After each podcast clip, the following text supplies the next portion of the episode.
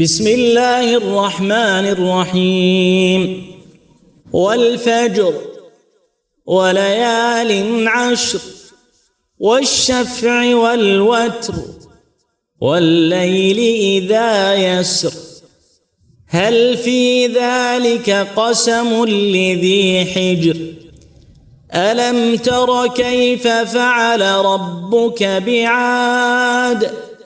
إرم ذات العماد التي لم يخلق مثلها في البلاد وثمود الذين جابوا الصخر بالواد وفرعون ذي الاوتاد الذين طغوا في البلاد فأكثروا فيها الفساد. فصب عليهم ربك سوط عذاب. إن ربك لبالمرصاد. فأما الإنسان إذا ما ابتلاه ربه فأكرمه ونعمه. فيقول ربي أكرمن. وأما إذا ما ابتلاه فقدر عليه رزقه. فيقول ربي أهانن. كلا بل لا تكرمون اليتيم. ولا تحاضون على طعام المسكين وتأكلون التراث أكلا لما وتحبون المال حبا جما كلا إذا دكت الأرض دكا دكا. وجاء ربك والملك صفا صفا.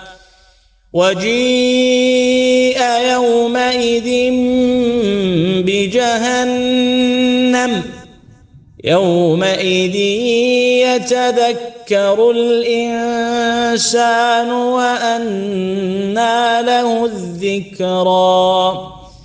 يقول يا ليتني قدمت لحياتي فيومئذ لا يعذب عذابه أحد ولا يوثق وثاقه أحد. يا أيتها النفس المطمئنة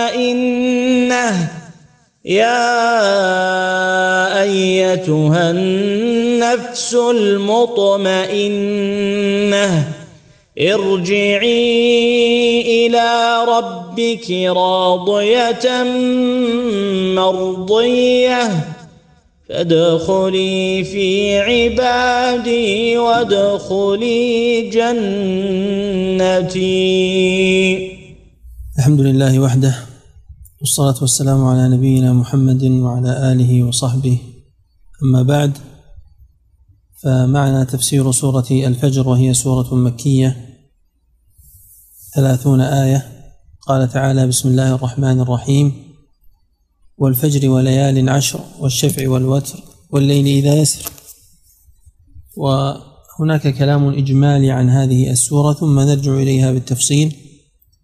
وذلك أنه سبحانه وتعالى استفتحها بهذه الأقسام الخمسة. وهذه الأقسام الخمسة للعلماء فيها منهجان. المنهج الأول أنها مترابطة في المعنى.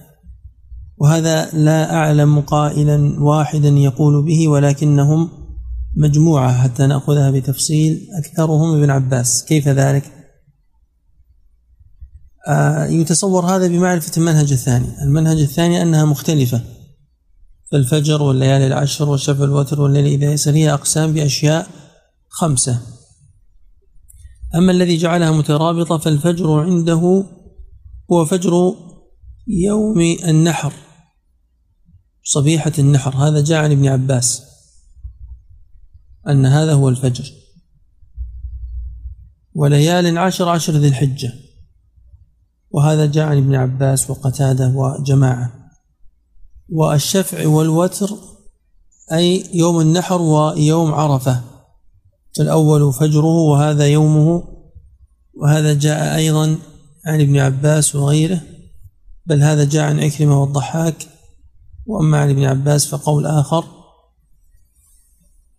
والشفع والوتر والليل إذا يسري جاء عن مجاهد وعكرمة والكلب وغيرهم أن هذه ليلة المزدلفة فهذه كلها حول موسم الحج على القول بأنها مترابطة. وسيأتينا النظر في القول بأنها مختلفة فالذي أقسم الله عز وجل به فيه خلاف منهم من يقول المقسم عليه أي جواب القسم إن ربك لبالمرصاد ورد بأن الفاصل طويل وأن هذا إنما ذكر تذييلا وتعليلا لما قبله من عقوبة عاد وثمود وفرعون. قال ابن القيم وأحسن من هذا أن يقال إن الفجر والليالي العشر زمن يتضمن أفعالا معظمة والعشر عشر ذي الحجة فهو يتضمن أفعالا معظمة من المناسك وأمكنة معظمة وهي محلها وهذا ضد ما وصف به عاد وثمود وفرعون من العتو والتجبر. فالزمان المتضمن لهذه الأعمال أهل أن يقسم الله عز وجل بها. فيكون هل في ذلك قسم لذي حجر هو جواب القسم وفيه أقوال أخرى تأتينا إن شاء الله. فإن أريد جنس الفجر فإنه سيدخل فيه الفجر المخصوص. فجر يوم النحر أو فجر أول يوم من السنة وهو فجر دخول المحرم. ولا شك أن يوم النحر هو أفضل أيام السنة. كما جاء في ذلك الحديث الصريح الذي رواه أبو داود والنسائي وأحمد وصححه وابن خزيمة والحاكم أفضل الأيام عند الله يوم النحر. والعشر التي قبله يعني هذه العشر المقبلة بإذن الله عز وجل عشر ذي الحجة من أفضل أيام السنة. وأما الشفع والوتر فالقسم بهما إما أنه قسم بكل شيء. والناظر في هذه الشعائر يجد أنها شفع ووتر ولذلك جاء في حديث فيه ضعف عند أهل السنن. إن رمي الجمار تو والطواف تو والسعي بين الصفا والمروة تو تو يعني وتر. فالصفا والمروة شفع والبيت وتر والجمرات وتر ومنى ومزدلفة شفع وعرفة وتر وكذلك الأعمال التي تكون في هذا الموسم منها ما هو شفع ومنه ما هو وتر. وهذا من أطول مسائل الخلاف في هذه الآية المراد بالشفع والوتر. ثم أقسم قسما خامسا بالليل ولطالما أقسم بالليل في كتاب الله عز وجل. كما في سورة المدثر. أقسم بالليل إذا أدبر وإذا دبر. وفي التكوير أقسم بالليل إذا عسعس. وله سورة خاصة تأتينا والليل إذا يغشى. وفي سورة الشمس كذلك وهنا والليل إذا يسري.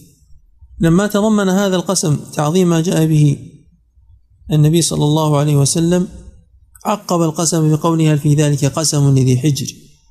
فإن عظمة هذا المقسم به يعرف بالنبوة وذلك يحتاج إلى حجر يحجر صاحبه عن الغفلة وعن اتباع الهوى. والناظر في هذه السورة يجد أنها ذكر فيها ثلاثة من الأقوام على قصرها عاد وثمود وفرعون. وهذا تنبيه إلى ذم الاغترار بالقوة والسلطان والمال وهذه أمثلة. فقوم عاد اغتروا بقوتهم قالوا من أشد منا قوة؟ وقوم ثمود اغتروا بما سخر الله عز وجل لهم من البنيان والزروع وهذه من الأموال والجنان. وقوم فرعون اغتروا بالرئاسة والسلطة. فصارت عاقبتهم إلى ما قص الله علينا وهذا شأنه دائما مع كل من اغتر بشيء من ذلك. إنه لا بد أن يفسده عليه ويسلبه إياه. ثم ذكر سبحانه حال الإنسان في معاملته لمن هو أضعف منه كاليتيم والمسكين فلا يكرم هذا ولا يحض على طعام هذا. ثم ذكر حرص الإنسان على جمع المال وأكله وحبه له. وذلك هو الذي أوجب له عدم رحمته لليتيم والمسكين. ثم ختم السورة بمدح النفس المطمئنة وهي الخاشعة. المتواضعة لربها وما تؤول إليه من كرامته ورحمته كما ذكر قبلها حال النفس الأمارة وما تؤول إليه من شدة عذابه ووثاقه. هذا العرض الإجمالي تجدونه في كتاب التبيان في أيمان القرآن لأبي عبد الله بن قيم الجوزية رحمه الله ثم نأتي على التفصيل. قال تعالى والفجر الواو حرف قسم. والإقسام بالفجر لأن فيه انفجارا فهو عندما يأتي كأنه يفجر الظلام الذي عم وغطى هذا المكان. فانفجار النهار عن هذه الظلمة هو الفجر ولذلك يسمى الفجر الصادق فجرا لأنه صادق هو الذي يزيل الظلام بحقيقته. أما الفجر الكاذب فإنه يأتي ويزول. الشيخ ابن عثيمين رحمه الله عند هذه الآية بين الفروق بينهما. وهي خمسة فروق أربعة فروق واقعية وفرق شرعي حكمي. فنبينها باختصار. فنقول أولا الفجر الكاذب لا يلزم أن يظهر في كل ليلة. قد يظهر وقد لا يظهر. أما الفجر الصادق فلا بد أن يظهر إلا أن تطلع الشمس من مغربها. ثانيا الفجر الكاذب يكون كأنه لوحة في جدار. يعني بينه وبين خط الأفق سواد جزء من الليل. أما الفجر الصادق فإنه متصل بالأفق من جهة المشرق. ثالثا الفجر الكاذب لا بد أن يغيب ويعقبه ظلام ثم يأتي الفجر الصادق. أما الفجر الصادق فإنه لا ينقطع وإنما يستمر حتى تطلع الشمس لأن الفجر الصادق هو بداية شعاع الشمس. عندما تكون الشمس على درجة معينة من خط الأفق يعني تسير حتى تصعد وتصل إلى خط الأفق يبدأ ضوءها قبلها وهو بداية طلوع الفجر الصادق. والأمر الرابع هو أن الفجر الصادق يكون محاذي لخط الأفق. خط الأفق هو خط التقاء السماء مع الأرض في نظر الناظر من جهة الشرق. بينما الفجر الكاذب يكون عموديا يعني على يشكل زاوية 90 مع خط الأفق أو يكون مائلا قليلا كما رأيته. رأيته بعيني مائل كذنب السرحان كما ورد في بعض الأحاديث. ثم يأتي الفرق الخامس والأخير هو أن الفجر الكاذب لا تترتب عليه الأحكام الشرعية والفجر الصادق هو الذي تترتب عليه الأحكام من وجوب الصيام ووجوب الصلاة. والذي يريد أن يراقب الفجر لا بد أن ينتبه لأمور. أولا أن يراقب في جميع أوقات السنة متفاوتا ليس في كل ليلة. بعض الناس يخرج مرة واحدة ويخرج بنتيجة. نقول الطلوع مرة واحدة ما يعطيك نتيجة صحيحة. ثانيا أنه لا بد أن يكون في مكان مناسب. ليس بينك وبين خط الأفق من جهة الشرق أي إضاءة. لا إضاءة شارع ولا إضاءة استراحة ولا قرية ولا غير ذلك. مما قد يظهر فتظنه أنت الفجر. قد يظهر من بعيد ضوء سيارة أو غير ذلك فيظن الظن أن الفجر قد طلع. فهذا شرط أساسي مهم اختيار المكان المناسب. وثالثا اختيار الزمان المناسب. بعض الناس يريد أن يرى الفجر في ليلة 15 وليلة 14 لا الليالي البيض ما تستطيع أن ترى فيها ليالي الأيام البيض ما تستطيع أن ترى فيها شيئا. لأن ضوء القمر يكون قويا وسلطانه قائم حتى يطلع الفجر. فيتصل هذا بذاك. لابد أن تكون مراقبتك في الليالي المعتمة. والأمر الرابع هو أن لا يكون معك أي مؤثرات. بعض الناس ينظر في الساعة كل شوية حتى يطلع الفجر في الوقت الذي يعتقد فيه الفجر. نقول لا أنت انظر ثم إذا رأيت الفجر اذهب انظر إلى الساعة لتعرف طلع الفجر في أي ساعة وليس العكس. أن تطلع الفجر أنت في أي ساعة تريدها. المهم نرجع للآية. قال تعالى والفجر وليال عشر. طبعا لا شك أن الفجر على القول الراجح هو آه، كل فجر يعني جنس الفجر. وعرفنا أن هناك قول بأن فجر يوم المحرم وهناك قول بأنه فجر يوم النحر وهناك قول بأنه صلاة الفجر أي صلاة الصبح. والأول أقوى وإن كان الباقي قد يكون داخلا في الآية والله أعلم. أما الليالي العشر فإن جمهور أهل العلم ذهبوا إلى أنها ليالي العشر من ذي الحجة وهي ليال وأيام فاضلة. ففضل الأيام جاء في السنة كما في حديث ابن عباس. وجاء عن أبي هريرة وعن جابر وعن عبد الله بن عمر ولكن الصحيح الثابت هو عن ابن عباس وعن عبد الله بن عمرو بن العاص. أيضا قد يكون الإسناد لا بأس به. جاء في صحيح البخاري أن النبي صلى الله عليه وسلم قال ما من أيام العمل الصالح فيهن خير وأحب إلى الله من هذه العشر. يعني عشر ذي الحجة. وقد أقسم الله عز وجل بها هنا. فالقرآن فيه فضيلة الليالي والسنة فيها فضيلة الأيام والأيام تبع لليالي فهو إقسام بالليالي وما بينها من الأيام. حتى إن من أهل العلم من توقف في أيهما أفضل عشر ذي الحجة أو عشر رمضان الأخيرة وهو ابن القيم كما في زاد المعاد. وبين فضيلة هذه العشر أيضا ابن رجب في لطائف المعارف ولعلكم تراجعوا كلامهم في ذلك ليغنينا عن ذكره هنا.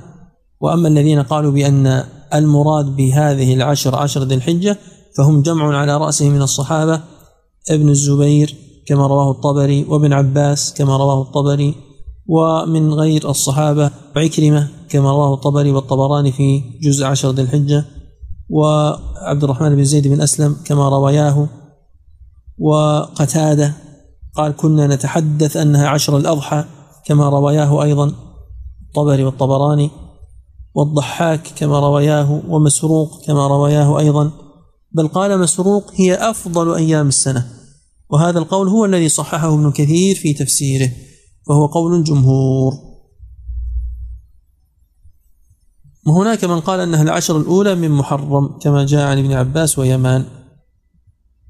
وهناك من قال أنها العشر الأخيرة من رمضان كما جاء عن ابن عباس والضحاك. ثم يلاحظ المتأمل والتالي لكتاب الله عز وجل أن هذا القسم الثاني جاء منكرا وما قبله وما بعده معرف.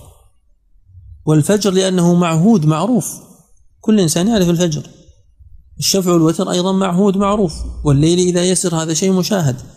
لكن الليالي العشر لما لم تكن معروفة إلا ب إلا بالشرع نكرت. وقيدت بكونها عشر. يعني تستطيع أن تعمم الفجر تستطيع أن تعمم الشفع والوتر تستطيع أن تعمم الليل إذا يسر أو تخصص على الخلاف بين أهل العلم. لكن الليالي هي عشر فقط ما تستطيع أن تجعلها كل الليالي. الإقسام بكل الليل وتخصيص هذه الليالي العشر من بين تلك الليالي فيه أهمية هذه العشر وفيه بيان لفضيلتها ولمزيتها. إذا هنا يأتي المنهج الثاني الذي ذكرناه وهو المنهج الذي يجعل هذه الأشياء مختلفة. فالفجر كل فجر والعشر عشر ذي الحجة والشفع والوتر هذه من أوسع مسائل الخلاف والليل إذا يسر هو كل ليل. فإذا نظرت إلى الأقوال في الشفع والوتر تجد أن في هذا حديثا ينبغي أن يبدأ به لكونه حديثا صحيحا في الباب. رواه الإمام أحمد والنسائي في الكبرى أن النبي صلى الله عليه وسلم قال والفجر وليالي العشر هو الصبح وعشر النحر والوتر يوم عرفة والشفع يوم النحر. فإذا اعتمدت هذا التفسير كفاك. وقد قال ابن كثير إسناد لا بأس بهم وعندي أن المتن في رفعه نكارة والله أعلم. يعني كأنه يصححه موقوفا على جابر. وأما مجيئه عن عمران بن حسين فهذا فيه ضعف. رواه الطبري ومن قبله أحمد والترمذي واستغربه. وفي الإسناد رجل مبهم يرويه عن عمران بن حسين. والسند الذي فيه إسقاط ذلك الراوي المبهم مرجوح لأن مدارهما على قتادة. والراوي الذي ذكر هذا الرجل المبهم عن رجل عن عمران أوثق في قتادة ممن لم يذكره. الذي ذكر همام بن يحيى العوذي. المهم أن هذا هو القول الأول أن الشفع يوم النحر والوتر يوم تسعة وهو يوم عرفة وهو قول عكرمة والضحاك. كما رواه الطبراني والطبري. ولو أردنا أن نستعرض الأقوال التي جاءت في هذا لطال المقام جدا. لكن ننتقي بعض الأقوال وتراجعون كتب التفسير لمعرفة ما بقي. فمن أعظم الأقوال أن الشفع الخلق والوتر الله عز وجل. كما جاء في الحديث المتفق عليه عن أبي الزناد عن الأعرج عن أبي هريرة أن النبي صلى الله عليه وسلم قال إن الله وتر يحب الوتر. فجعل الوتر هنا الله سبحانه وتعالى. وهذا قد جاء عن مجاهد في مروى الطبراني والطبري وعن ابن عباس بسند ضعيف عند الطبري. وقيل بأن الشفع والوتر كلاهما للخلق فالخلق ما بين شفع كسائر الخلق وما بين وتر كماذا؟ كالعرش. كما جاء عن محمد بن سيرين ومسروق وابن زيد وأبي صالح وقتادة وأغلب هذا عند الطبري في تفسيره. ومنهم من جعلهما الصلوات. لأن الصلوات ما بين وتر كالمغرب وما بين شفع كسائر الصلوات ومنهم من خصص الشفع بصلاة الصبح. ومنهم من جعلها أيام مقاربة لتلك الأيام التي ذكرت وهو قول ابن الزبير كما رواه الطبري. فالشفع اليوم الحادي عشر و آه نعم. فالشفع يومان الحادي عشر والثاني عشر والوتر يوم وهو الثالث عشر. ومنهم من قال هي الأشياء المتضادة هي الشفع. كفر وإيمان وشقاوة وسعادة وظلمة ونور وليل ونهار وأن الوتر صفاته سبحانه وتعالى. عز لا ذل فيه وقدرة لا عجز معها وقوة بلا ضعف وعلم بلا جهل وهكذا. إلى غير ذلك مما يمكن أن يكون داخلا في ذلك. بعد أن ساق ابن كثير سبعة أقوال من هذه الأقوال أو أكثر قال ولم يجزم ابن جرير بشيء من هذه الأقوال في الشفع والوتر. الزمخشري عندما عرض لهذه الأقوال قال وقد أكثروا في الشفع والوتر حتى كادوا يستوعبون أجناس ما يقعان فيه وذلك قليل الطائل جدير بالتلهي عنه. لماذا؟ لأنه لا مستند لها. هذه الأقوال لا مستند في كونها هي المرادة إلا ما جاء في الحديث السابق. أن يكون الوتر يوم عرفة والشفع يوم النحر. وهذا المعتمد. هذا المعتمد وأقل وقال في ذلك. لأن ما لأن كل ما عدا ذلك إنما هو ينظر لمجرد كون الشيء شفعا ومجرد كون ما معه وترا. حتى قالوا الشفع آدم وحواء والوتر من هو الله عز وجل. هذا من الأقوال التي جاءت في ذلك. فالمعتمد إذا أردت قولا تحفظه وتضبطه أن تقول الفجر الصبح والليالي العشر عشر ذي الحجة والشفع هو يوم النحر وأما الوتر أو الوتر على قراءتين فهو يوم عرفة. قرأ الكسائي وحمزة الوتر بالكسر وقرأ الباقون الوتر بالفتح وهما لغتان. والليل إذا يسري ويسري أيضا قراءتان. والقراءة التي فيها يسري هو بحذف الياء تخفيفا. فالعلامة الإعرابية حقيقة على الياء. ولما كانت هذه الراء بهذه الصفة جاز فيه الوجهان التفخيم والترقيق.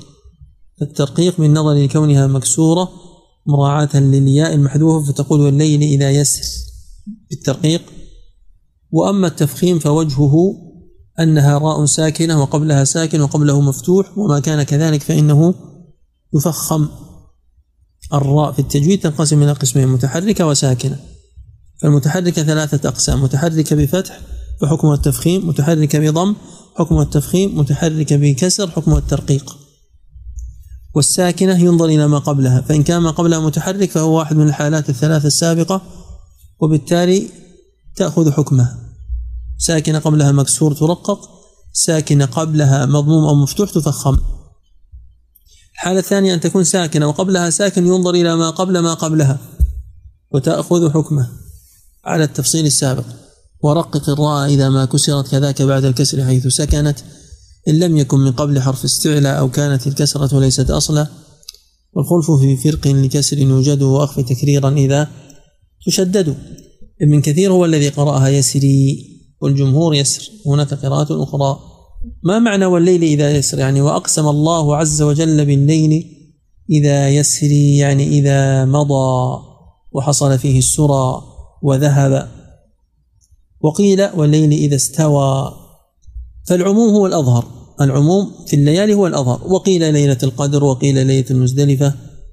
قال المؤرج سألت الأخفش عن العلة في إسقاط الياء من يسر. يعني لماذا جاءت يسر هكذا؟ قلنا نحن العلة التخفيف. لكن اسمع إلى ما قاله المتقدمون من النحاة. فقال لا أجيبك حتى تبيت على باب داري. قيل مطلقا تبيت على باب داري. وقيل تبيت على باب داري ليلة. وقيل تبيت على باب داري سنة. قال فبت على باب داره. فقال يعني جاوبه عن السؤال لأنه امتثل المراد. يعني يقصد بذلك أن يلازمه أو أن يختبر صبره. المهم يهمنا الجواب. قال الليل لا يسري وإنما يسرى فيه. الإنسان إذا مشى في الليل فهذا هو السرى كما قال النبي صلى الله عليه وسلم ما السرى يا جابر؟ كما في الصحيح صحيح البخاري.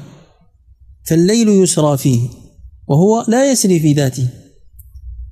الليل لا يسري وإنما يسرى فيه. فهو مصروف يعني مصروف عن معناه.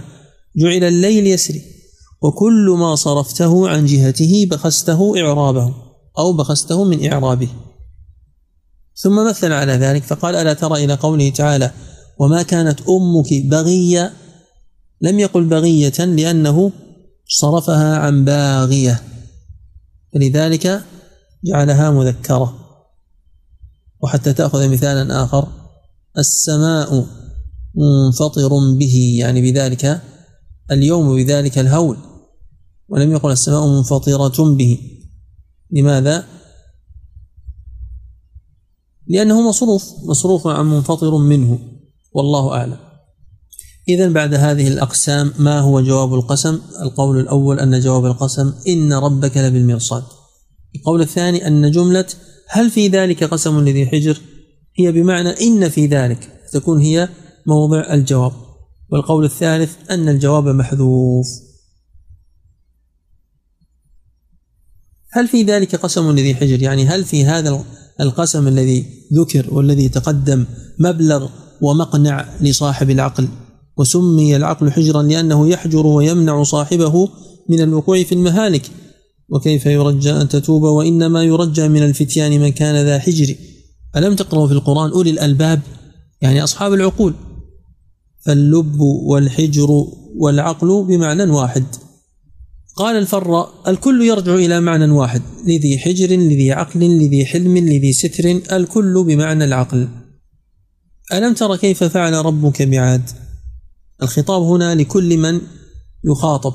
ألم تر أيها المخاطب؟ كيف فعل ربك سبحانه وتعالى الذي مقتضى الرب أن يربي فهو الذي يعاقب الذي لا يتربى. فهذا من مقتضى ماذا؟ ربوبيته أنه فعل ما فعل بعاد. ومن عاد؟ وما أدراك ما عاد؟ عاد ابن عوص ابن إرم ابن سام ابن نوح عليه السلام هو أبو القبيلة وإليه تنسب. وهنا قد بينها فقال بعاد إرم على قراءات قراءة الحسن وأبي العالية بالإضافة. عاد إرم كما يقول الناس الآن محمد إسلام فيضيفون الشخص إلى أبيه دون ابن. فقد يكون لهم في هذه الآية شاهدا على قراءة الحسن. وكما تقول العرب قيس عيلان على القول بأنه خادم أبيه نسب إليه. وأما على قراءتنا وقراءة الجمهور بعاد إرم فهو بدل وليس مضافا إليه. فهو بدل يعني جعل اسم الأب بدلا من اسم القبيلة. نعم. كون الحجر بمعنى العقل هذا قد رواه ابن أبي شيبة مسندا لابن عباس والضحاك ومجاهد وعكرمة. وزاد الطبري قتادة وابن زيد. وكونه بمعنى الحلم هو قول الحسن كما رواه الطبري عن الحسن. آه وروى أيضا عنه موافقة الجمهور أنه بمعنى العقل. إرم ذات العماد ما معنى ذات العماد؟ فيه أقوال لأهل العلم. القول الأول أن المراد بالعماد أي الطول يقال رجل معمد أي طويل وهذا استبعده بعض أهل العلم. وقوى القول الثاني أن المراد أنهم أهل عمود لا يقيمون وإنما يتنقلون وينتجعون. وهذا هو قول مجاهد وقتادة والكلب والطبري وابن كثير. وذكر أن ابن جرير رد القول الأول فأصاب الطبري وابن كثير. رجحوا هذا القول الثاني في ذات العماد. وهل هما عادان أو عاد واحد؟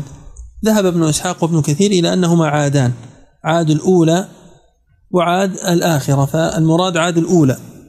واستدلوا على ذلك بآية سورة النجم وأنه أهلك عادا الأولى. والصواب كما سبق معنا أن هذا ليس من باب التقسيم أن هناك أولى وآخرة وإنما لكونها متقدمة في الزمان قيل عنها عاد الأولى وهناك عاد واحدة فقط. ثم منهم من يجعلها دمشق والإسكندرية ولا شك أن عاد كانوا في الأحقاف والأحقاف في اليمن. فقول ابن العربي هنا فيه ما فيه. والله عز وجل وصفهم بوصف عظيم فقال التي لم يخلق مثلها في البلاد. يعني القبيلة التي لم يخلق مثلها في البلاد هي هذه القبيلة التي وصفها سبحانه وتعالى. وما أجمل أن تقرأوا تفسير ابن كثير عند هذه الآية. وإن كان الوقت يضيق لكن سنتحفكم بشيء لأن الطلاب يحبون اللقم الجاهزة. آه ذكر هنا الأقوال التي سبقت وما نقلناها عن الطبري ثم آه قال فعلى كل قول سواء كانت العماد أبنية بنوها أو أعمدة لبيوتهم أو سلاحا يقاتلون به أو طول الواحد منهم فهم قبيلة وأمة من الأمم وهم المذكورون في القرآن في غير موضع. إلى أن قال ثم المراد إنما هو الإخبار عن إهلاك القبيلة المسماة بعاد وما أحل الله بهم من بأسه الذي لا يرد. لا أن المراد الإخبار عن مدينة أو إقليم. وإنما نبهت على ذلك لئلا يغتر بكثير مما ذكره جماعة من المفسرين عند هذه الآية. من ذكر مدينة يقال لها إرم ذات العماد مبنية بلبن الذهب والفضة قصورها ودورها وبساتينها وحصباؤها لآلئ وجواهر وترابها بنادق المسك وأنهارها سارحة وثمارها ساقطة يعني كأنك تصف الجنة في الدنيا. ودورها لا أنيس بها وسورها وأبوابها تصفر ليس بها داع ولا مجيب. طبعا المفسرون يذكرون أن عبد الله بن قلابة أحد التابعين فيما ذكر وهو مجهول أعرابي ضاعت منه إبل فذهب ليطلبها فوقع على هذه المدينة ثم ذهب إلى معاوية وأخبره بها. وكان عنده كعب الأحبار كعب بن ماتع. فقال له إن إرم ذات العماد سيدخلها رجل من المسلمين في زمانك. أحمر أشقر قصير على حاجبه خال وعلى عقبه أو عنقه خال. ثم التفت فأبصر من قلامة قال هذا والله ذاك الرجل. فهو الآن ابن كثير يعرض بهذه القصة ومن قبله أيضا علماء ومن بعده علماء. يقول ابن حجر في ليس في الدراية يقول ابن حجر في الكاف الشاف. يقول آثار الوضع عليه لائحة. وابن كثير يقول هذا كل خرافات الإسرائيليين من وضع بعض زنادقتهم. ليختبروا بذلك عقول الجهل من الناس أن تصدقهم في جميع ذلك. وذكر الثعلبي وغيره أن رجلا من الأعراب هو عبد الله بن قلابة وذكر القصة. قالوا قد ذكر ابن أبي حاتم قصة إرم هنا مطولة جدا. فهذه الحكاية لا يصح إسنادها. ولو صح إلى ذلك الأعرابي فقد يكون اختلق ذلك. أو أنه أصابه نوع من الهوس والخبال فاعتقد أن ذلك له حقيقة في الخارج. وليس كذلك. وهذا مما يقطع بعدم صحته. وهذا قريب مما يخبر به كثير من الجهلة والطامعين والمتحيلين من وجود مطالب تحت الأرض فيها قناطير الذهب والفضة وألوان الجواهر واليواقيت والإكسير الكبير لكن عليها موانع تمنع من الوصول إليها والأخذ منها. فيحتالون على أموال الأغنياء والضعفة والسفهاء فيأكلونها بالباطل في صرفها في بخاخير وعقاقير ونحو ذلك من الهذيانات ويطنزون بهم يعني يسخرون بهم. والذي يجزم به أن في الأرض دفائن جاهلية وإسلامية وكنوز كثيرة. من ظفر بشيء منها أمكنه تحويله أو أخذه يعني. ونحن نحدث في عصرنا بين الفين والأخرى خاصة في اليمن عمن يخرج في ليلة فيأتي وقد وجد كنزا عظيما وأغتنى في طرفة عين. فليس الكلام على الإنكار. وأما على الصفة التي زعموها من وجود مدينة بهذه الصفة فهذا كما قال ابن كثير كذب وافتراء وبهتان. طبعا منهم من جعل إرم هنا بمعنى الهلاك ويقال أرم فلان صار رميما على قراءة الضحاك ولكن المشهور أنه أبو القبيلة كما سبق. وثمود الذين جابوا الصخر بالواد الثمد في لغة العرب الماء القليل وثمود اسم القبيلة. ثمود ابن جائر ابن إرم بن سام بن نوح. وهم قبيلة صالح عليه السلام. وقد ابتلاهم الله عز وجل بناقة. هنا يقول جابوا الصخرة وهذه الناقة قد خرجت من صخرة فيما ذكر. ويقول بالواد وهذه الناقة كانت تشرب ماء الوادي على القول المرجوح وإلا على القول الراجح وما في صحيح مسلم من حديث ابن عمر أنها كانت تشرب من بئر. فإن قال قائل يدعون لها ذلك البئر ويشربون من الآبار الأخرى.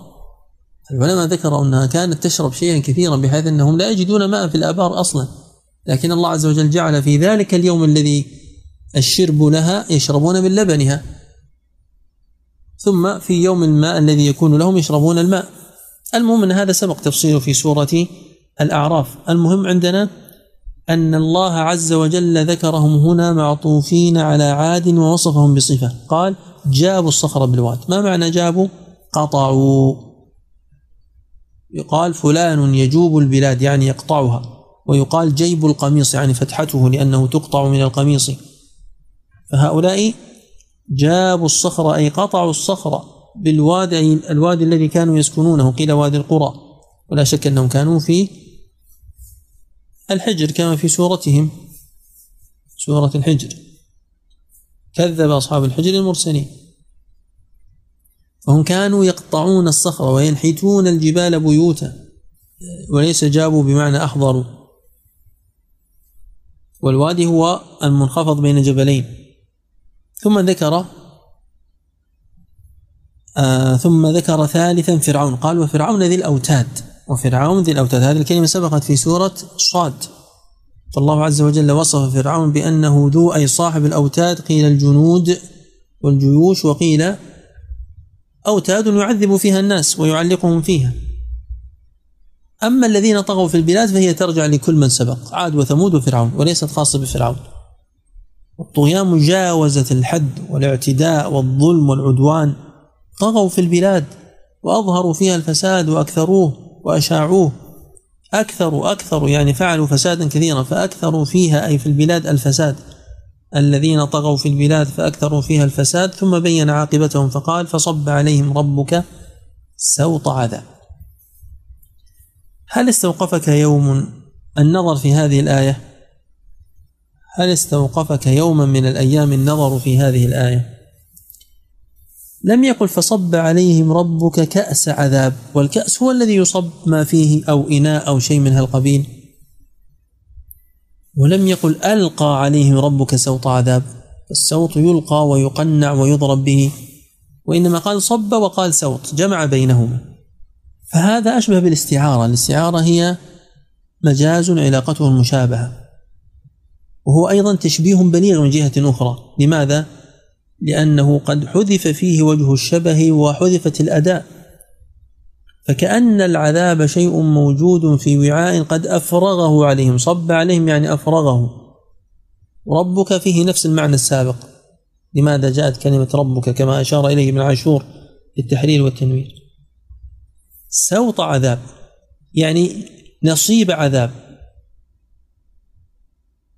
والسوط يأتي بمعنى الخلط. يقول السوط هو خلط الشيء بعضه ببعض كما قال الشاعر فسطها ذميم الرأي غير موفق فلست على تسويطها بمعان. أعيد. فسطها ذميم الرأي غير موفق فلست على تسويطها بمعاني التشبيه البليغ هو حذف الوجه يعني وجه الشبه بين المشبه والمشبه به وحذف الأداة أيضا. كأن تقول أو كما قال سبحانه وتعالى صم بكم عمي فهم لا يعقلون لا يرجعون. لم يقل الكفار كالصم في عدم الانتفاع بالسمع أو في عدم السماع الكفار كالعمي في كذا كالبكم في كذا لا جعلهم هم هم. يقول مشايخنا إن هذا أقوى أنواع التشبيه. لماذا؟ لأنك جعلت المشبه عين المشبه به لا شيئا آخر. ليس شيء يشبهه وإنما هو هو. فلما حذفت وجه الشبه كأنك جعلته مثله من كل وجه فصب أي أفرغ عليهم ربك سبحانه وتعالى سوط عذاب. يقول الفراء عن كلمة سوط هذه الكلمة تقولها العرب لكل أنواع العذاب لأن السوط هو عذابهم الذي يعذبون به فجرى لكل عذاب. وفي أول خاطرة من صيد الخاطر يقول لماذا كانت المواعظ وقتية ولحظية التأثير؟ يعني إنسان يسمع الموعظة ويتأثر يوم يتأثر يومين ثم ينسى ويلهو. ربما لها في نفس اليوم. تجده العصر في المقابر وفي العشاء يقهقه ويضحك في الاستراحات. لماذا؟ قال لأن هذه المواعظ سياط. والسياط إنما تؤلم في وقت الضرب. ثم سرعان ما يزول أثرها. الذي يضرب بصوت هذا المضروب إذا ارتفع عنه الصوت ولم يبق له أثر في اللحم خلاص يتسلى ويذهب الألم. فقال لي قائل عندما ذكرت له هذه الفائدة فما هو الحل إذن؟ قلت له أكثر من السياط. استدم السياط يعني اجعل لك المواعظ ديدا بحيث أنه لا يزول أثرها عنك إلا قليلا. المقصود أن هذا السوط هو عبارة عن الإغراق الذي حصل لفرعون هو عبارة عن الزلزلة والصيحة التي حصلت لثمود لأن أخذتهم رجفة وأخذتهم صيحة. وعبارة عن مثلا الخسف الذي حصل لقارون كل هذه من أسواط العذاب. كما ذكر بعض المفسرين عن الحسن أنه قال إن عند الله أسواطا كثيرة. فأخذهم بسوط منها. وقال خريم بن فاتك الأسدي رضي الله عنه أهل الشام سوط الله في الأرض ينتقم بهم ممن يشاء. وحرام على منافقيهم أن يظهروا على مؤمنيهم ولن يموتوا إلا هما أو غيظا أو حزنا. وهذا الأثر من العجائب. لماذا؟ لأن مسند الإمام أحمد معروف من أوله إلى آخره أنه في المسند على موضوعه إنما يذكر فيه ما رواه الصحابة عن النبي صلى الله عليه وسلم. ومع ذلك تجده قد روى هذا الأثر موقوفا على خريم وفيه بحث فيما يتعلق بالمرفوع حكما. المهم أنه إن كان يقصد بأهل الشام يعني العهد الذي كان فيه معاوية رضي الله عنه فيمكن. أما بإطلاق الشام في كل وقت أن يكونوا هم صوت الله وأنه لا يكون لمنافقيهم ظهور على مؤمنيهم فهذا الواقع يخالفه مع كونه ضعف إسناده. صب عليهم ربك سوط عذاب إن ربك لبالمرصاد. تعليل وتذييل لما سبق. المرصاد أي المكان الذي ترقب فيه الرصد وهو في الحقيقة ظرف مكان كميقات. الله عز وجل في الطريق لكل ظالم ولكل عاص ولكل كافر الله في الطريق. ولما ذكر هنا القرطبي شيئا لا بد أن نقف معه قال قال الثوري لبالمرصاد يعني جهنم. والله عز وجل قال إن ربك لبالمرصاد هو يقول يعني جهنم. عليها ثلاث قناطر قنطر فيها الرحم قنطر فيها الأمانة قنطر فيها الرب تبارك وتعالى لأن هذه الآية فيها إن ربك لبالمرصاد. قال القرطبي قلت أي حكمه وإرادته وأمره والله أعلم. يعني لا يكفي تأويل الآيات والأحاديث بل حتى كلام السلف يؤول مثل ما ينقل هنا عن الثوري. فيقال في الجواب عن هذا حكمه وإرادته وأمره في القناطر الثلاثة ليست في الثالث فقط. ولكن الجواب السديد أن هذا أمر توقيفي لا يقبل إلا بحجة. ونقل مثله أنها سبعة وليست ثلاثة عن ابن عباس ينظر في إسناده لأن الضحاك عن ابن عباس وإن كان منقطعا لكن يقبل منه ما كان من باب التفسير. المهم أن المرصاد هو المراقبة. وهذه الآية إذا طرقت السمع أصاب المؤمن الهول والفزع لأنه يخاف أن ربك بالمرصاد. يعني كل معصية أفعلها قد ينتقم الله عز وجل مني في مستقبل الأيام. قد ينتقم الله عز وجل مني في القبر قد ينتقم في الآخرة بالمرصاد. لا يضيع عند الله شيء. لذلك قال ابن المبارك وذنب فعله لا يدري ما الله صانع فيه. لا يدري ما الله صانع فيه. هل يقبل توبته منه؟ هل يتوب أصلا أو ما يتوب؟ هل يوفق لذلك؟ فعلى المرء أن يخاف وأن يتذكر هذه الآية. قال تعالى فأما الإنسان إذا ما ابتلاه ربه فأكرمه ونعمه فيقول ربي أكرمن وأما إذا ما ابتلاه فقدر عليه رزقه فيقول ربي أهانا. كلا ليس الأمر كذلك. الإنسان جنس الإنسان. يقول إذا ابتلاه الله عز وجل وامتحنه واختبره فأكرمه أي أعطاه شيء من الدنيا وليس المراد إكرام بالإيمان والطاعة بدليل السياق. ونعمه يعني آتاه النعيم.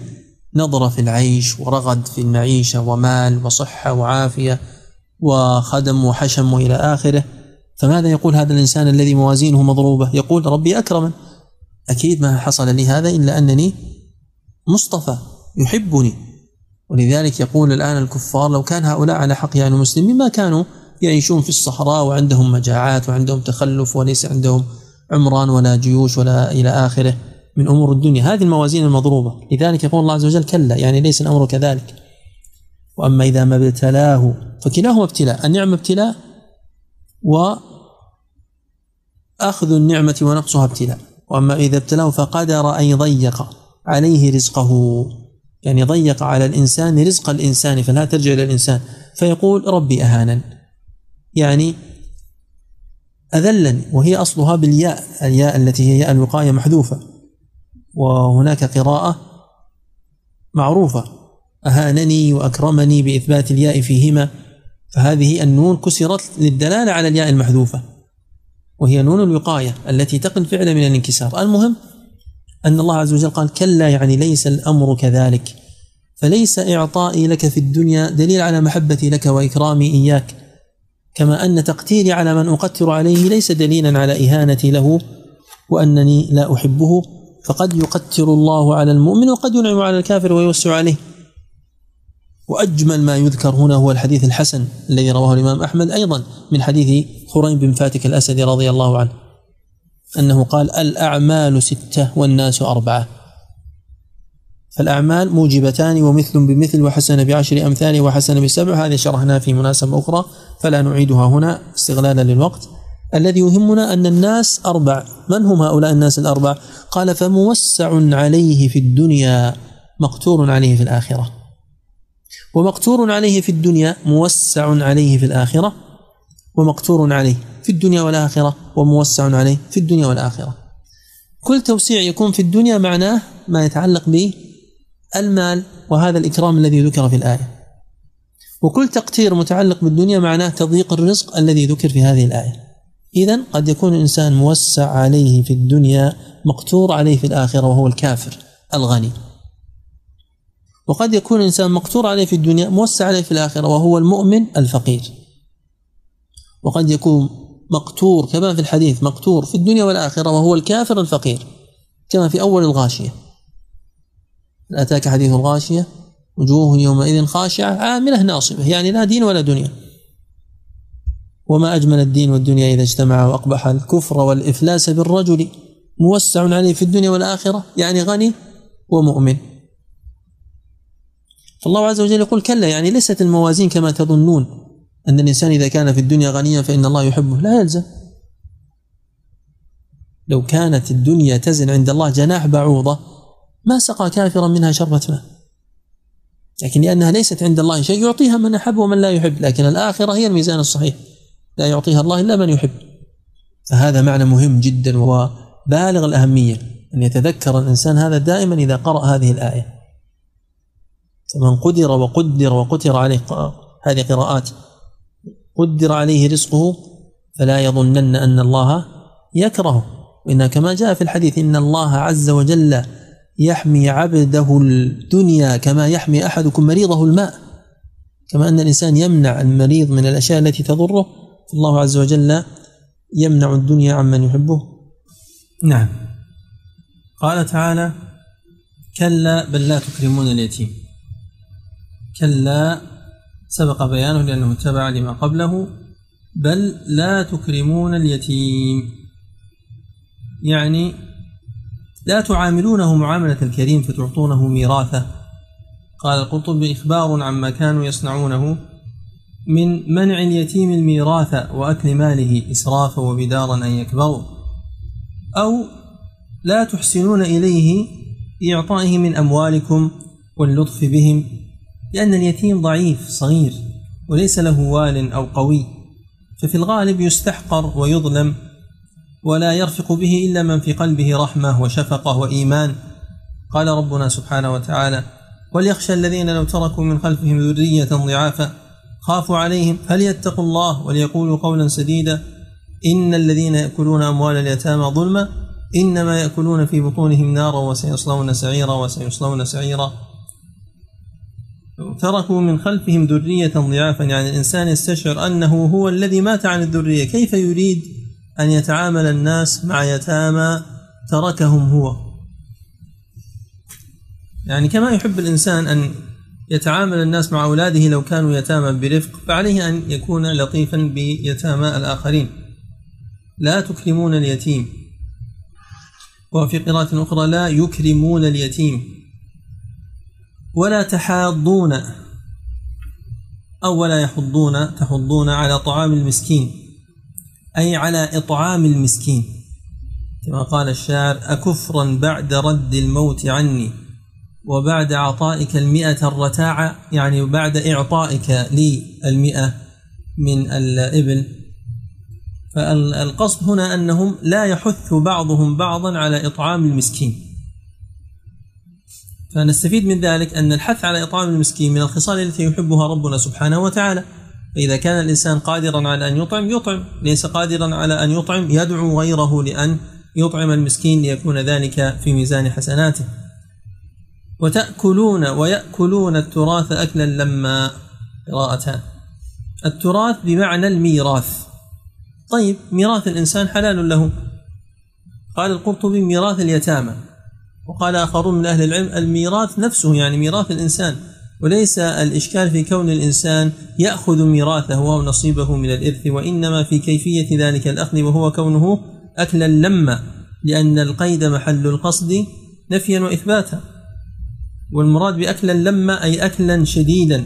وأصل اللم هو الجمع في لغة العرب. لما الله شعثه أي جمع ما تفرق من أموره.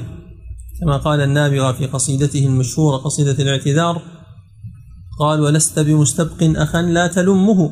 على شعث أي الرجال المهذب؟ وإذا قالوا دارك ملمومة يعني تلم الناس وتجمعهم. فالقصد من هذا أنهم يجمعون المال ويأكلونه بظلم حتى يأخذوا نصيب غيرهم ويمنع المستحق من نصيبه من الميراث لأنهم كانوا في الجاهلية لا يورثون الصبيان ولا النساء. وللأسف أن هذا موجود في بعض العادات الجاهلية التي تسربت وبقيت عند بعض الناس. وتحبون ويحبون المال حبا جما أي حبا كثيرا شديدا. كما قال تعالى وإنه لحب الخير لشديد. وكما قال الشاعر وهو أمية بن أبي الصلت إن تغفر اللهم تغفر جما وأي عبد لك ما ألم. ويقال مجمة وجمة الماء المكان الذي يجتمع فيه الماء. وهذا فيه قصة ذكرها الذهبي في سير علم النبلاء في ترجمة علي بن عثام العامري. وكان من أفصح العرب من أفصح الناس.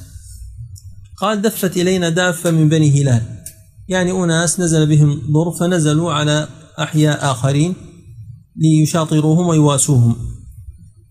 دفت إلينا دافة من بني هلال فخرج صبي فقال يا أبت إن فلانا دفعني في حومة الماء. قلت يا بني وما حومة الماء؟ قال بعثته قلت وما بعثته قال مجمة الماء. قلت وما مجمة الماء؟ قال فذكر كلمة لم أحفظها. إذا كان الذي يروي هذه القصة من أفصح الناس فانظر كيف أنه وجد فصاحة أكبر عند هذا الصبي الصغير. وكذلك العرب يكون في أولادهم طلاقة وفصاحة فيما يتعلق بالكلام ومعرفة المترادفات. كلا إذا دكت الأرض دكا دكا كلا فيه رد لهذا الأمر الذي يفعلونه وذم لهذه الصفات التي اتصفوا بها. إذا دكت الأرض دكا دكا أي بين يدي القيامة. زلزلت ودكت وانكسرت وسويت. كما قال سبحانه وتعالى في غير ما آية فإذا جاء وعد ربي جعله دكاء وكان وعد ربي حقا.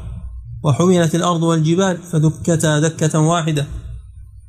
وأيضا في غير ما يتعلق بيوم القيامة يعني من الدك الذي حصل في الدنيا فلما تجلى ربه للجبل جعله دكا. طيب دكا دكا يعني مرة بعد مرة. تكسيرا بعد تكسير وتحطيما بعد تحطيم وتسوية ومد كما جاء في الآثار عن ابن مسعود وابن عباس تمد الأرض مد الأديم يعني مد الجلد. وجاء ربك والملك صفا صفا. هذا فيه إثبات المجيء حقيقة لله عز وجل يعني وأتى ربك سبحانه وتعالى. وأتى الملك أيضا صفا صفا. والوقف هنا لا يحسن. وجاء ربك ثم تقف والملك صفا صفا. ليشعر ذلك أنه جاء والملك قد اصطفوا من قبل مجيئه. هذا المعنى يبدو الله أعلم أنه ليس مرادا. لماذا؟ لأن الآية جاءت مصرحة في سورة البقرة بمجيئه سبحانه وتعالى ومجيء الملائكة. فتصل تقول وجاء ربك والملك صفا صفا على ظاهرها. وهذا الفعل من الأفعال نثبته لله عز وجل على ما يليق جلاله وعظمته دون تحريف أو تأويل. ونقول يجيء مجيئا حقيقيا ليس فيه تشبيه بمجيء المخلوق ولا يلزم منه أي معنى فاسد فاللوازم التي يريدها نفاة الأفعال عن رب العالمين سبحانه وتعالى هي لازمة لأفعالهم هم ليست لازمة لأفعال الله. فأنت اعتقد ما يقوله سبحانه وتعالى على ظاهره ونزه الله عن كل نقص ولا يلزمك محظور لأن عندنا ما يتعلق بالصفات والأسماء والأخبار والأفعال المتعلقة به سبحانه وتعالى. باب الأسماء والصفات مطروق ومفهوم ومشروح بكثرة عند طلاب العلم. باب الأفعال قد لا يكون مشهورا أيضا بدقة أو بوضوح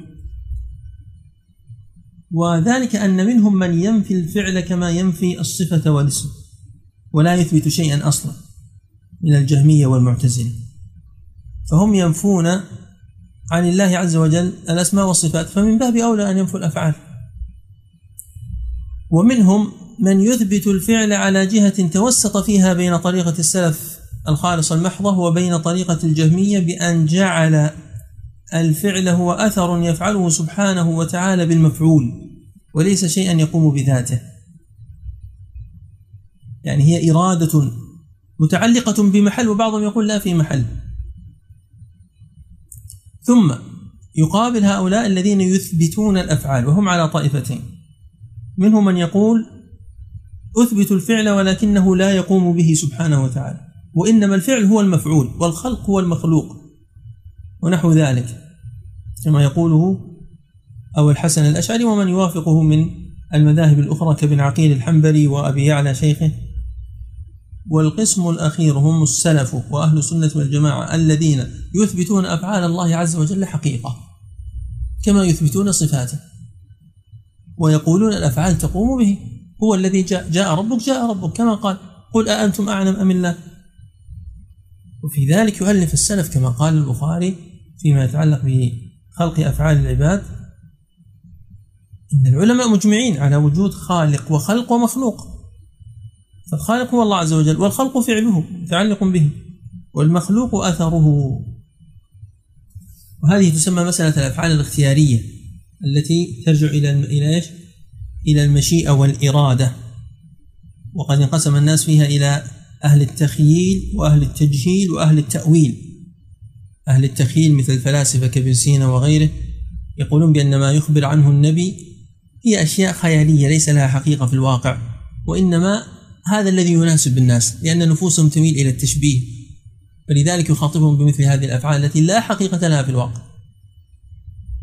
وأهل التجهيل يقولون بأنه حتى النبي ما يعرف معناها وأن هذه أشياء لا يعلمها إلا الله.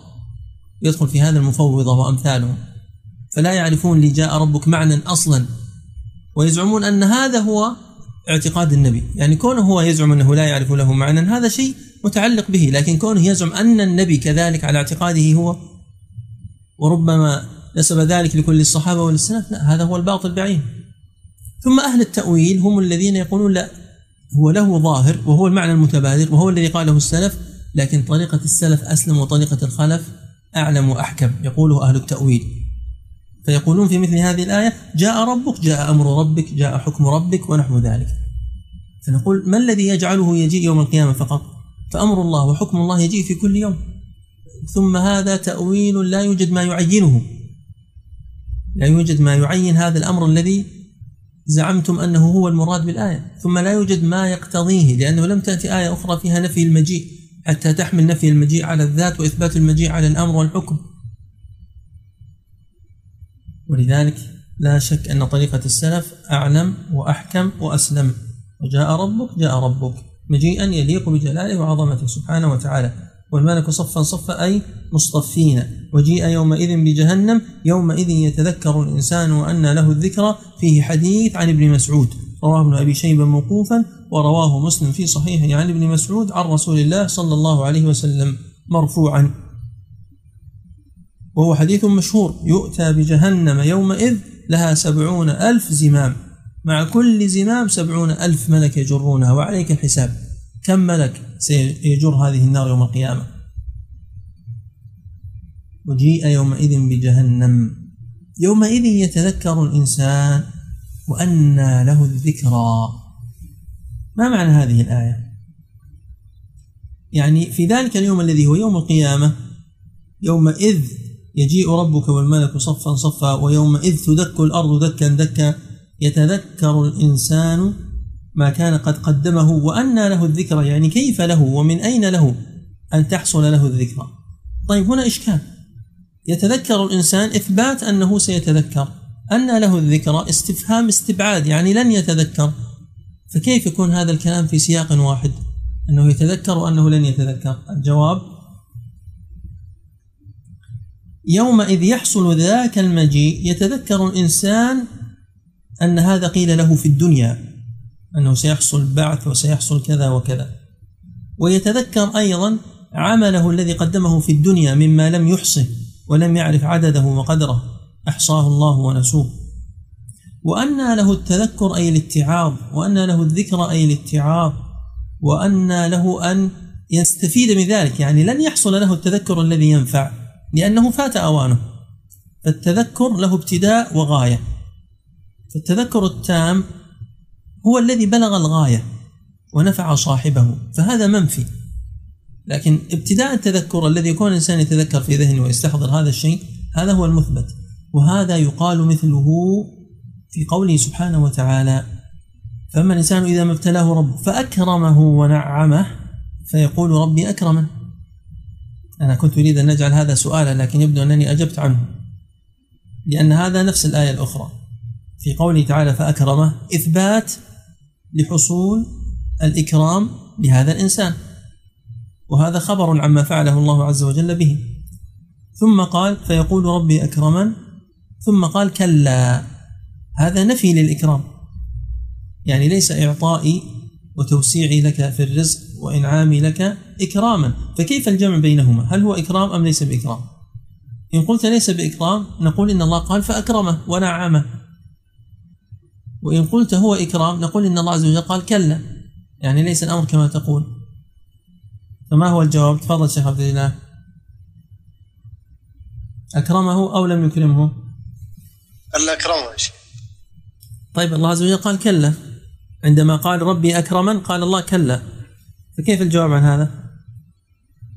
يعني لابد أن يكون هناك إكرام مثبت وإكرام منفي. صحيح. فما هما إذن؟ يعني أنت قس على ما سبق هذا في إكرام نعم. الممشي هي بس أنت لاحظ أن عندنا الآن إكرامان في هذه الآية أو في هذه الآيات. فأما الإنسان إذا ما ابتلاه ربه فأكرمه ونعمه. ما في أحد يستطيع أن يقول لم يكرمه ولم ينعم. لأن الله قال أكرمه ونعمه. صح ولا لا؟ صحيح. ولأنه حصل هذا الإكرام هو قال ربي أكرمن ربي أكرمن. أيها الناس لقد أكرمني الله. انظروا إلى قصري انظروا إلى سيارتي وأولادي وإلى آخره. أكرمني الله يحبني الله. الله عز وجل قال كلا. طيب كلا هذه ترجع للحالتين جميعا. ربي أهانا وربي أكرمن صح؟ صحيح. لأن هو ظاهره أنه إكرام بس ممكن يكون آه، إعطاء له آه، يعني آه، ليس إكراما له. زي مثلا سبحان الله قارون وفرعون ليس إعطاء الله له إكراما له. جميل. يعني هو من جنس ما سبق قبل قليل عندما قلنا التذكر له ابتداء وغاية.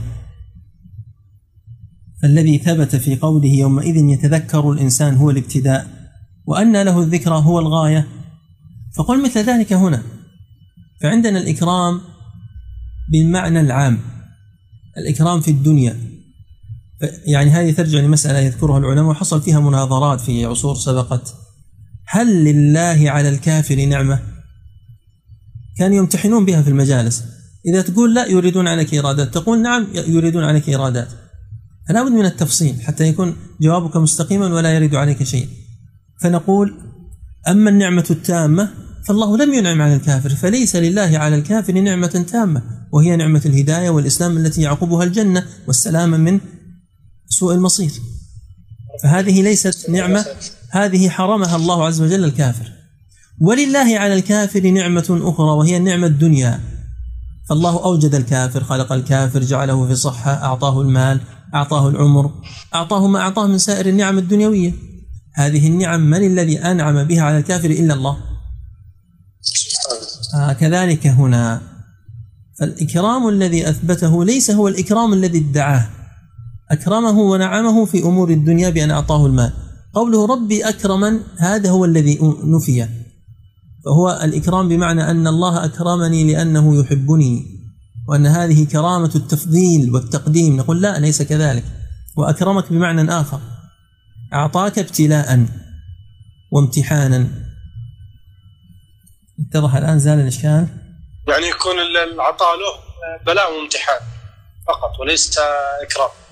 آه ليس إكراما بمعنى التفضيل والمحبة ولكنه إكرام بمعنى الرزق والإعطاء المطلق. نعم بارك الله فيك.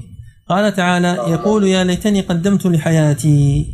يقول أي الإنسان الذي تقدم ذكر قوله يا ليتني تمني ويا هذه حرف تنبيه وليت من حروف التمني. قالوا إن هذا تمني المستحيل ألا ليت الشباب يعود يوما فأخبره بما فعل المشيب ولن يعود. قدمت لحياتي لأنه يقول هذا كام يوم القيامة فهذا تمني لما لا يأتي وللمستحيل الذي لا يمكن أن يرجع إلى الدنيا. لكن ما معنى قدمت لحياتي؟ ما معنى قدمت لحياتي في ثلاثة أقوال. القول الأول كلها حق وكلها صواب. يا ليتني قدمت لحياة الدنيا فاللام هنا بمعنى في. فالإنسان متى يستطيع أن يقدم؟ في الدنيا يستطيع أن يعمل فهو يتمنى أنه لو كان عمل في الدنيا لو كان آمن لو كان خلص نفسه من هذا المصير. الثاني يا ليتني قدمت عملا صالحا لحياتي الحقيقية. وهي الحياة الآخرة وليست الدنيا لأن هذه هي الحياة. الثالث يا ليتني قدمت لحياتي لأن هذه الحياة التي أنا فيها حياة أهل النار هي كلا حياة. الموت خير منها. يعني يا ليتني قدمت من الخير لنجاتي من النار لكي أحيا حياة هنية. كما ذكر هذه الأقوال القرطبي. أعيد الأقوال الثلاثة. يا ليتني قدمت في حياتي الدنيا عملا يا ليتني قدمت لأجل حياتي الحقيقية في الآخرة يعني لكي أحيا في الآخرة ويا ليتني قدمت لحياتي لأن هذه الحياة التي أنا فيها في النار ليست بحياة. يعني قدمت لأجل أن أحيا وأن أنجو وأن أعيش عيشة هنية. طبعا أسأل سؤال على ضوء هذه الأقوال الثلاثة. قال الحسن البصري كما في مصنف ابن أبي شيبة في هذه الآية يقول يا ليتني قدمت لحياتي علم والله أنه صادف هناك حياة طويلة لا موت فيها. آخر ما عليه. معنى هذا الكلام أنه مخلد مخلد في المصير الذي آل إليه. السؤال هو قول الحسن البصري هذا يتفق مع أي الأقوال الثلاثة السابقة؟ القول الثاني يا شيخ. أحسنت ما شاء الله. كنت أريد أن أجعل بحث لكن ما شاء الله عليك. أتيت بها. يتفق مع القول الثاني. على كذا اليوم ما في بحث أجل كل الأسئلة جوبت. طيب. فيومئذ لا يعذب عذابه أحد ولا يوثق وثاقه أحد. هذه الآية نريد أن نفهمها على القراءتين جميعا. عندنا قراءة للكسائي وعندنا قراءة للجمهور. كل من عدا الكسائي قراءة الجمهور فيومئذ يعني يوم القيامة لا يعذب عذابه أحد. الهاء ترجع إلى من؟ ترجع إلى الله عز وجل. يعني لا يعذب كعذاب الله أحد ولا يوثق كوثاق الله أحد. فعذابه أشد العذاب ووثاقه أشد الوثاق. فينصب هنا بنزع الخافض. يعذب عذابه أي يعذب كعذابه ونزع الخافض إذا سبقه عامل فيه معنى الخافض. مثل اختار قومه سبعين رجلا اختار من قومه سبعون رجل سبعين رجلا. اختار من قومه. ويمكن على هذه القراءة أن يرجع الضمير للمعذب. يكون المعنى لا يتولى تعذيب المعذب وإيثاقه أحد من البشر. يعني لا تتصور أن الأمور كسجون الدنيا وكعذاب الدنيا وكالنكال الذي في ذهنك في الدنيا لا الأمر فوق ذلك لا يعذب عذابه أحد. ولا يوثق وثاق هذا الموثق أحد. نكر في سياق النفي فيفيد العموم. ما هو الإيثاق؟ يوثق وثاقه. الإيثاق هو الربط والشد بالسلاسل والأغلال. قراءة الكساء ما هي؟ فيومئذ لا يعذب عذابه أحد ولا يوثق وثاقه أحد. لا يعذب عذابه أحد ولا يوثق وثاقه أحد. يعني لا يعذب عذاب هذا الكافر أحد ولا يوثق وثاق هذا الكافر أحد. حمله بعضهم على إبليس لكي يجعله أشد عذاب وأشد إيثاق. وذهب آخرون إلى أنه عذاب الكافر مطلقا. وأنه لا يعذب مثل هذا العذاب أحد. بقراءة الكساء ورد حديث مرفوع. أبو داود رواه في السنن. أن النبي صلى الله عليه وسلم قرأ بهذه القراءة التي جاءت عن الكسائي يعذب بفتح الذال يوثق بفتح الثاء. لكنه حديث ضعيف لأنه من مراسيل أبي قلابة. لكن تعليق أبي داود أعجبني فلذلك أنقله لكم. قال أبو داود عندما روى هذا الحديث قرأ عاصم وسليمان الأعمش وطلحة بن مصرف وأبو جعفر يزيد بن القعقاع وشيبة بن نصاح ونافع بن عبد الرحمن وعبد الله بن كثير الداري. وأبو عمرو بن العلاء وحمزة بن حبيب الزيات وعبد الرحمن الأعرج هؤلاء عشرة.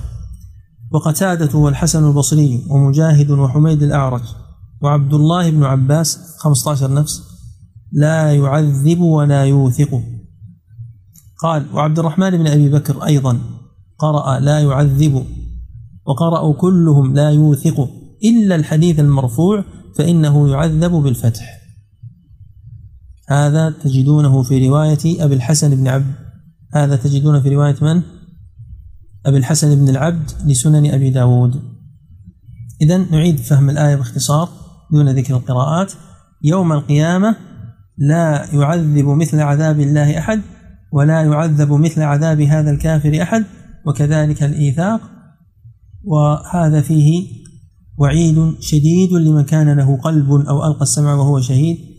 فلما بين مصير هؤلاء الكفار بين مصير المؤمنين فقال يا أيتها النفس المطمئنة ارجعي إلى ربك راضية مرضية.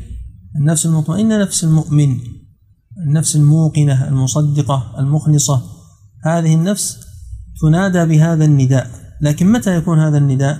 قال بعضهم عند الموت وعند قبض روح المؤمن بشارة له وقال بعضهم أن هذا يقال عند البعث يوم القيامة. ارجعي إلى ربك سبحانه وتعالى حقيقة راضية عنه مرضية يعني أن الله رضي عنك. فادخلي في عبادي وادخلي جنتي. أي ادخلي في جملة عبادي كما قال سبحانه وتعالى لندخلنهم في الصالحين وادخلي جنتي معهم. فهذا هو المراد أنه رجوع حقيقي إليه سبحانه وتعالى لأن إليه المرجع وإليه المآب وإليه المصير. وبعضهم يقول رجوع النفس أي التي التي هي رجوع النفس إلى الجسد يعني رجوع الروح إلى الجسد. وهذا وإن كان قد اختاره الطبري وعزاه لبعض السلف إلا أن المعنى الأول أقوى والله أعلم. أنه رجوع إلى الله عز وجل حقيقة. بمعنى العودة إليه لأجل الحساب والجزاء. وهذا جزاء خوفه في الدنيا. لما كان الإنسان في الدنيا خائفا رزقه الله عز وجل الطمأنينة عند الموت. لذلك تجد المؤمن يعمل الطاعات وهو خائف وجل.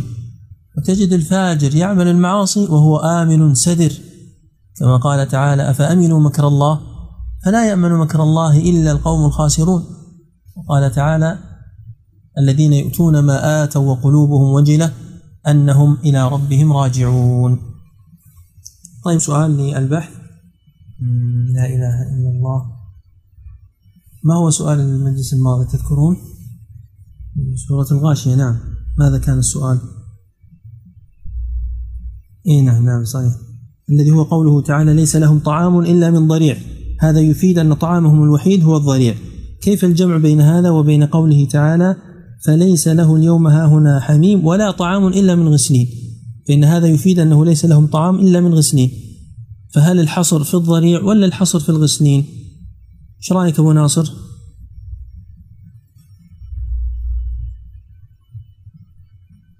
الاستثناء بعد النفي حصر. ليس له. صحيح في أشكال. طيب وش رأيك؟ ماذا إيه. يكون الجواب؟ أه والله ما يخطرني فيها شيء لكن قد يكون الله تعالى أعلم باب المدارسة أنه في هذه الحال في حال تعذيب في حال التعذيب لا يوجد إلا المغسلين وهنا في هذه الحال لا يوجد فيها إلا آه هذا الطعام. والله أعلم. يعني أن الناس يختلفون في النار. في ناس ما لهم طعام إلا غسلين وفي ناس ما لهم طعام إلا الضريع. كذا؟ نعم أي. جيد. هذا جواب هذا جواب وجيه. أن الموصوفين في آية الحاقة غير الموصوفين في آية الغاشية. طيب جواب آخر. شيخنا هل يمكن أن أن يقال إن الطعام المثبت يعني ليس هو طعام على الحقيقة؟ لذلك نفاه الله عز وجل أن يعده طعاما. فنفى الطعام لكونه لا يعد طعاما. لكن الاستثناء إلا من ضريع إلا من غسلين. يعني يوجد استثناء بعد النفي. ليس لهم طعام إلا من ضريع فالضريع يطعمونه أو لا يطعمونه؟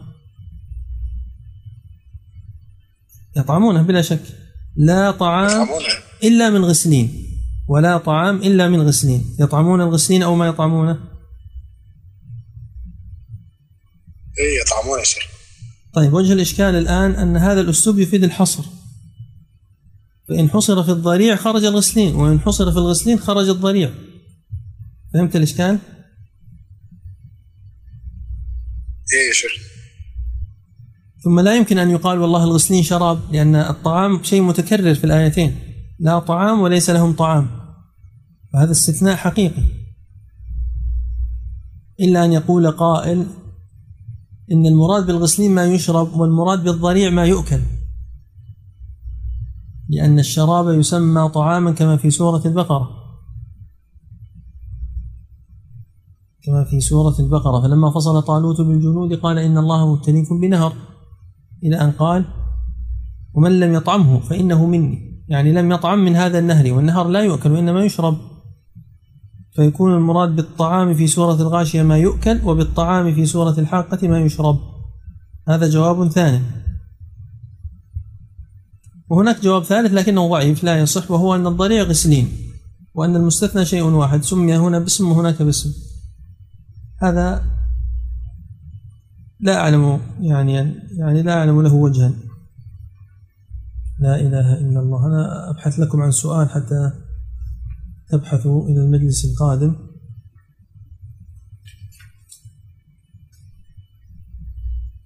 النفوس جاءت في القرآن على عدة أقسام. اذكر النفوس الموجودة في القرآن. اذكر النفوس التي جاء وصفها في القرآن الكريم. كما قال سبحانه يا أيها النفس المطمئنة. وما الذي يشبه هذه الآية؟ طيب في أحد لديه سؤال؟ لماذا ذكر الصوت؟ الصوت من عذاب هذا فيه إشارة إلى ماذا؟ إلى كونه مع عظم ما حل بهم هو شيء قليل كالضرب بالسوط هو شيء قليل بالنسبة لما ينتظرهم بعد ذلك وإلا فهو شيء عظيم بلا شك بالنسبة لعامة الخلق. ولذلك قال صب عليهم ربك سوط عذاب. هذا وصلى الله وسلم على نبينا محمد وعلى آله وصحبه أجمعين.